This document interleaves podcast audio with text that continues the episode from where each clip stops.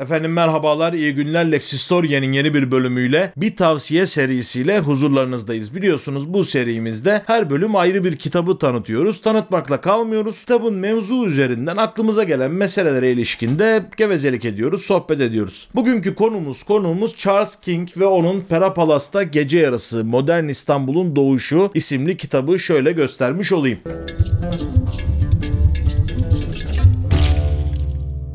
Bu kitabı niye incelemek istedim? Çünkü kitabın hakkının yendiğini düşünüyorum ben. Netflix bu kitabı bir seri halinde yayımlayacağını, bir dizi haline getireceğini duyurmuştu. Dizi bundan birkaç sene önce yayımlandı ve dizide gördüğümüz şey aslında kitapta anlatılanla pek alakalı değildi. Evet, kitabın anlattığı bazı detaylar, bazı anekdotlar dizide gösteriliyordu. Fakat aslında fantastik, zaman yolculuğu konusunu ele alan bir diziydi. O dizinin değerlendirmesini yapmayacağım. Açıkçası ben pek beğenmemiştim. Ne konunun işlenişi bakımından ne de fantastik ögelerin yerinde olup olmaması meselesi bakımından pek beğenmemiştim ki hakikaten de çok fazla bir etki yaratmadı. Şu an belki siz bile zorlukla hatırlıyorsunuzdur o diziyi. Dolayısıyla dizi kitabın önüne geçti ve kitap yeterince bence moda olmadı, meşhur olmadı. Yani herkesin elinde görebileceğimiz tarzda bir kitaba dönüşebilirdi bence bu. Ancak yeterince ilgi görmedi kanaatindeyim. Neden böyle söylüyorum? Mikro tarihçilik bağlamında çok renkli bir kitap ortaya koymuş Charles King. Akademik unsurlara dikkat etmiş fakat çok rahat bir üslup ve çok renkli bir konu seçimiyle tam bestseller olmaya layık bir kitap ortaya koymuş. Açıkçası ben de keyifle okudum. Bir tatil seyahatinde okumuştum. Yani böyle deniz kıyısında okuduğum bir kitaptı ve fevkalade keyif almıştım. Bir mikro tarihçilik örneği dediğim gibi kitap Pera Palas Oteli üzerinden Osmanlı'nın son Cumhuriyet'in ilk yıllarını konu ediniyor. Bu bakımdan da Pera Palas bence çok iyi bir tercih. Yani neresini incelemek istersin? Böyle bir tarih periyodunu incelemek demek için derlerse hakikaten Pera Palas akla gelecek ilk yerlerden bir tanesi. Çünkü biliyorsunuz bin sekiz yüz doksan iki'de inşaatına başlanmış bir bina bin sekiz yüz doksan beş'te kapılarını açıyor müşterilere. Meşhur yazar Ernest Hemingway, meşhur istihbaratçı, o böyle şuh görüntüleriyle hafızamıza kazınmış olan Mata Hari, Greta Garbo gibi pek çok isim Pera Palas'ın konukları arasında oluyor ve kitap aslında bu ünlü isimlerin hayat hikayeleri arasında da şöyle bir gezinmemizi sağlıyor. Bu yönüyle de önemli bir kitap. Aslında Orient Express rotasının bir parçası Pera Palas Oteli. Yani Avrupa'nın dört bir tarafından gelip doğuya, özellikle de İstanbul'a seyahat eden yolcuların bazen son, bazen de ara duraklarından bir tanesi oluyor Pera Palas ve Sirkeci Garı. Sirkeci Garı'ndan inen kişiler buradan Pera'ya geçiyorlar ve Haliç manzarasına nazır harikulade Avrupa'yı standartlarda bir otelde kalmak imkanını Pera Palas sayesinde buluyorlar. Wagonlitz diye uluslararası bir firma var o tarihlerde. Halen daha belirli açılardan faal diye biliyorum. Wagonlitz firmasının bir uygulaması var. Tren istasyonlarının bulunduğu şehirlerde oteller inşa ettiriyor. Bu otellerin her birinin adı yek diğerinden farklı. Ancak standartları birbirleriyle fotokopi gibi, kardeş gibi. Dolayısıyla bugün çok sık gördüğümüz Hilton gibi, Sheraton gibi, Ritz gibi zincir oteller mantığının ilk örneklerinden bir tanesi. Bu bakımdan da Pera Palas Oteli İstanbul turizmine çok büyük bir yenilik getiriyor. Her şeyin başında ilk elektrikli, yani elektrik tesisatı bağlanmış özel işletmelerden bir tanesi oluyor. Binada sıcak su var, duş var, kalorifer var. Yani neredeyse bugünün standartlarıyla çok benzer. Ve bunlar da elektrik tesisatıyla işletiliyor. Dahası şu nokta tartışmalı. İstanbul'un ilk veyahut ikinci elektrikli asansörü de Pera Palas Oteli'nde bulunabiliyor. Dolayısıyla arz ettiğimiz gibi fevkalade Avrupa'yı modern standartlarda bir otel ve bütün Avrupalıların da dikkatini çekiyor. İstanbul'a gelen zenginlerin özellikle kaldığı mekanlardan bir tanesi. Wagonlitz firması Türkiye'deki bu işletmesini açacağı zaman yerli bir ortak da buluyor kendine.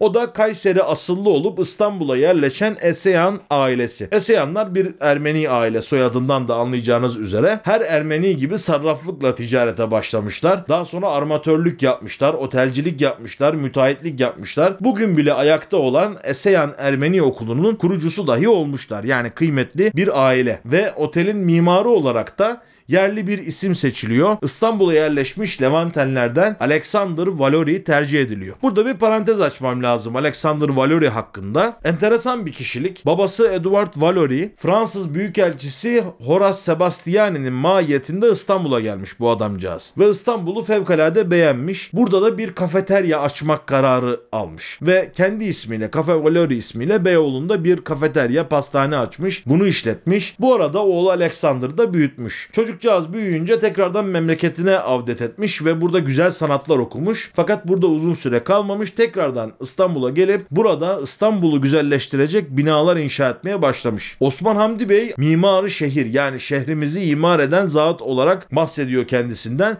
Çok haklı ve yerinde bir tespit. Çünkü birazdan sayacağım inşa etmiş olduğu binaları. Bu binaları ya ziyaret etmişsinizdir ya bu binalarda bir işiniz olmuştur. Hiç değilse mutlaka önünden geçmişsinizdir diye düşünüyorum. İstanbul'da yaşıyorsanız tabii ki. Bu binalardan en meşhuru Emek sinemasının da içinde bulunduğu Cercle d'Orient binası ve o kompleks. Bu aslında Abraham Paşa'nın yaptırdığı bir yapı olarak ortaya çıkıyor. Bir süre sonra Cercle d'Orient burayı kiralıyor. Cercle d'Orient biliyorsunuz büyük kulüp. Sir Alfred Sanderson tarafından bin sekiz yüz seksen iki'de kurulmuş bir yapı. Cercle de Pera olarak başta kurulmuş. Yani Beyoğlu Birliği, Beyoğlu Kulübü diyebiliriz. Meşhur Başkan Kennedy'nin babası Robert de bu kulübe üyeymiş kurulduğu zaman. Aslında doksan üç Harbi sonrasında İstanbul'da bulunan Avrupalı ve Amerikalı seçkinlerin, diplomatların buluştuğu bir kulüp. Daha sonra iddiaçıların ve bir kısım Türk aydınının da katılmasıyla daha yerel bir mahiyet kazanacak Cercle d'Orient.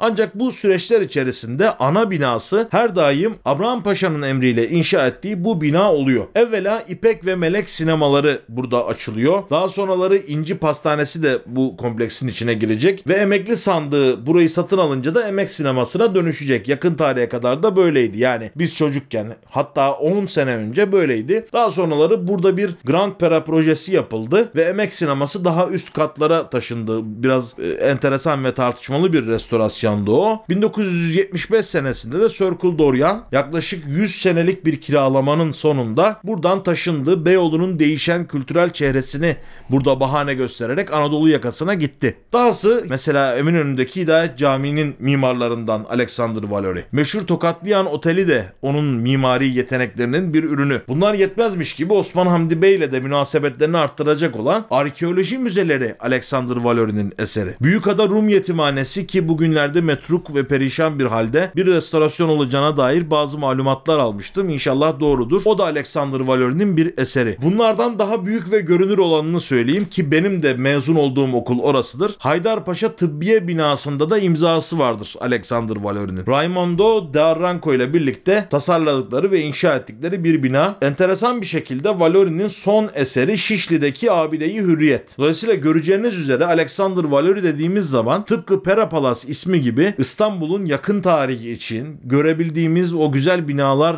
açısından çok önemli bir isim. Parantezi uzun tuttum ancak kendisinden bahsetmesem olmazdı. Osman Hamdi Bey'in mimarı şehir olarak nitelendirdiği bu isimden biraz bahsetmeden geçemeyecektim. Biz dönelim Pera Palas'a ve kitabımızın da mevzuna aslında bir tarafıyla. Eseyanlar uzun yıllar işletiyor ancak Eseyanların bu şöhreti ve gücü aslında tehcirle beraber yavaş yavaş sönüyor. İşgal yılları geliyor ve İstanbul'un çehresi değişmeye başlıyor. Bu esnada yeni bir figür görüyoruz Pera Palas Oteli'nin sahibi olarak. O da Prodromos Bodosaki. Bazıları Kapadokyalıdır, hatta Niğdeborludur der. Bazıları Adanalıdır der. Orası meçhul ancak bir Rum olduğu, Rum bir vatandaşımız olduğu muhakkak. Bodosaki Pera Palas Oteli'ni işletmeye başlıyor ve aslında Pera Palas'ın en cafcaflı, en en renkli günleri de Bodosaki idaresindeki günleri oluyor. Bugünlerde İstanbul işgal altında olduğu için çok renkli simaları burada konaklarken görmeye başlıyoruz. Bunların arasında Gazi Mustafa Kemal Paşa da var ki İngiliz subaylarının çok bulunduğu bir otel. Belki bazı kritik bilgileri alabilmek, belki de onlarla belirli görüşmeler yapabilmek adına burada bir dönem Gazi Mustafa Kemal'de konaklamış bulunmuş. bin dokuz yüz yirmi senesinde mesela meşhur polisiye yazarı Agatha Christie Pera Palas Oteli'nde kalıyor. Hatta onun Doğu Ekspresi'nde cinayet kitabını bu otelde oturup yazdığı da rivayetler arasındadır. Ne kadar doğru tabi bilmek pek mümkün değil. Zaten Doğu Ekspresi'nin Orient Express veya Şark Ekspresi olarak da isimlendirildiğini söylemiştik videonun başında. Yine bu yıllar içerisinde çok kritik bir olay gerçekleşiyor ve İstanbul'un eğlence kültürünü kökünden değiştirecek bir hadise bu. Aslında bence kitabın Pera Palas üzerinden çıkıp en derinlikli konu olarak ele aldığı ve pek çok yerde bulamayacağınız bazı ilişkileri, bazı bilgileri ortaya koyduğu kısım da burası. O da Beyaz Rusların İstanbul'a gelişi ve İstanbul kültürüne tesirleri. Biliyorsunuz Bolşevikler Rusya'daki iktidar mücadelesini kazandıkları zaman Beyaz Ruslar dünyanın dört bir tarafına dağıldılar. İlk duraklarından bir tanesi General Wrangel'in önderliğinde İstanbul oldu. O nedenle de İstanbullular Ruslar için, Beyaz Ruslar için bazen Wrangel ordusunun süprüntüleri falan gibi aşağılayıcı tabirlerde kullanmışlar o tarihlerde. Fakat aşağılansalar da Beyaz Ruslar şehre kültürleriyle çok önemli bir katkıda bulunmuşlar. Her şeyin başında eğlence sektörüne atılmışlar. Ve bir zamanların namlı kontesleri, kontları, bilmem neleri İstanbul'un eğlence kültürünün kıymetli parçaları haline gelmişler. Çok enteresan bir örnek, Prenses Giguşa ile Kont Petya Florya'da bir deniz hamamı işletmeye başlamışlar. Bir plaj bugünkü tabirle işletmeye başlamışlar ve bu deniz hamamında ilk defa özellikle de Rus kadınları erkeklerle beraber denize girmeye başlamış. Ve İstanbul halkının son derece dikkatini çekmiş. Daha önceleri flürge kuşu dinlemek için ziyaret edilen bu mekanlar daha sonra Rus dilberlerinin seyrine çıkılan bir mekan haline gelmiş ve Florya ismi Rus telaffuzuyla Florya'ya dönüşmüştür. Dahası çok enteresan ve renkli simalar İstanbul'u doldurmaya başlıyor. Bunlardan bir tanesi deniz hamamının müdürü Dimitri Salikaşvili mesela, benim dikkatimi çekenlerden. Bu zat-ı muhteremin oğlu John Salikaşvili daha sonraları Amerikan Genelkurmay Başkanı olacak. Yani adamın babası bizim Florya'da plaj müdürüyken kendisi Amerika'da Genelkurmay Başkanı olmuş. Böyle bir geçişkenlik söz konusu. Yine en ilginç simalardan bir tanesi Maxim Gazinosu'nun kurucusu Frederick Bruce Thomas veya Rusların bildiği adıyla Fyodor Fyodorovich Thomas. Bu beyefendi de aslında siyahi bir adam ve Amerika'daki ırkçılıktan ikrah getiriyor, illallah diyor. Önce Rusya'ya sığınıyor. Rusya'da bir müddet yaşadıktan sonra Sovyetlerin iktidarı kazanmasıyla beraber İstanbul'a gelmiş ve bizim uzun yıllar eğlence sektörümüzün bir numaralı mekanı olan Maxim Gazinosu'nu açmış. Maxim Gazinosu vasıtasıyla İstanbul'a revü kızları gelmiş, dans gösterileri gelmiş ve eğlence kültürü kökünden değişmiş Rusların bu katkıları veyahut etkileri bağlamında.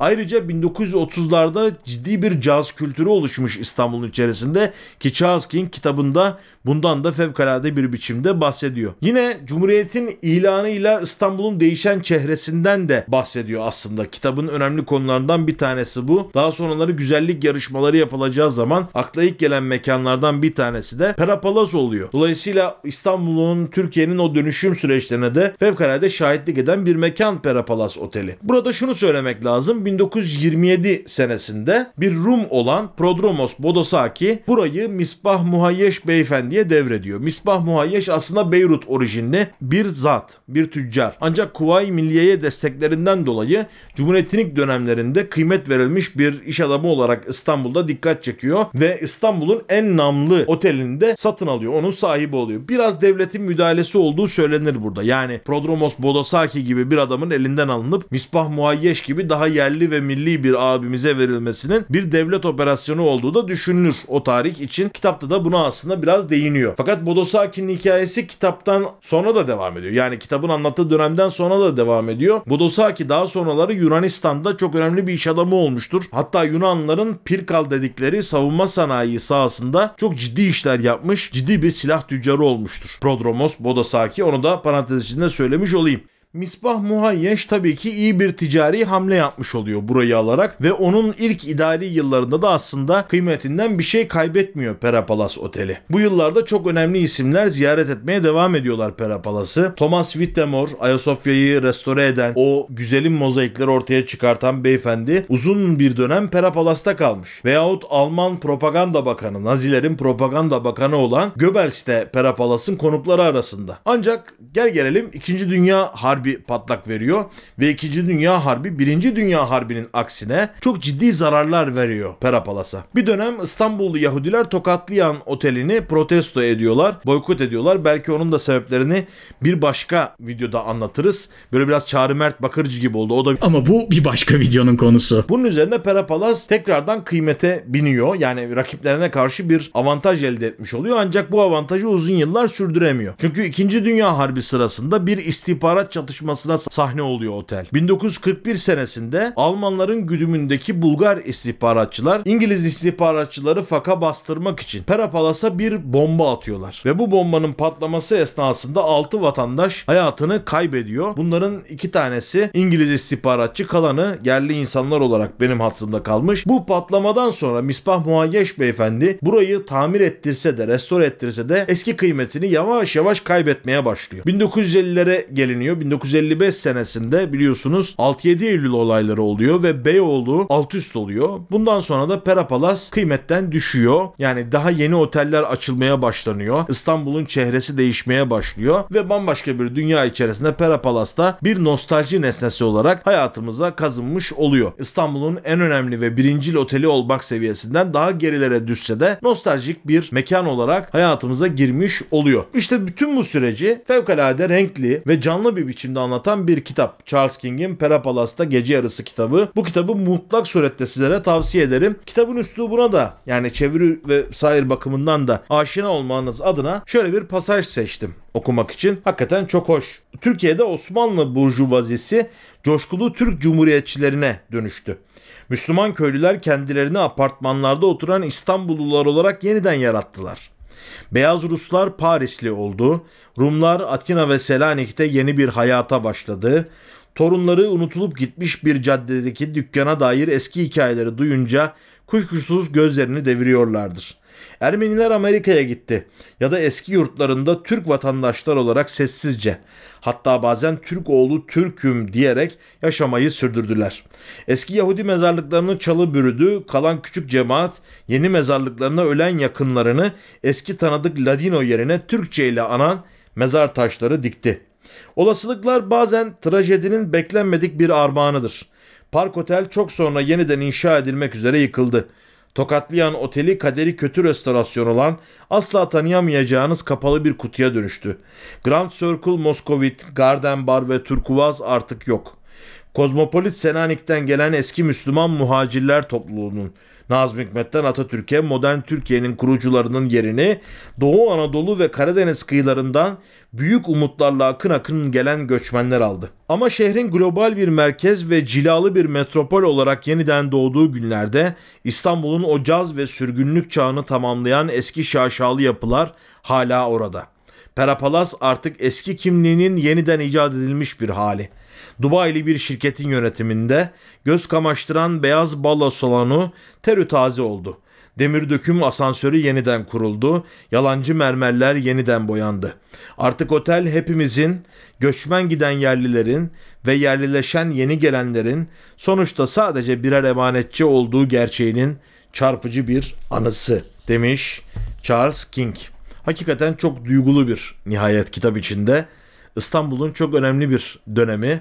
Açıkçası ben de okurken biraz duygulanmadım değil. Fevkalade bir kitap. Yani okuyup zevkle ele alabileceğiniz bir kitap.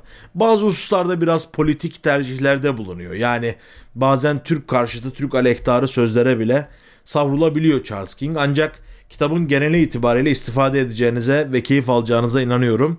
Tavsiye etmiş olayım Pera Palas'ta Gece Yarısı'nı. Sizlere de kitap dolu, İstanbul dolu, hak dolu, hukuk dolu, sağlıcak dolu günler dilerim efendim. Hakla kalın, hukukla kalın, sağlıcakla kalın.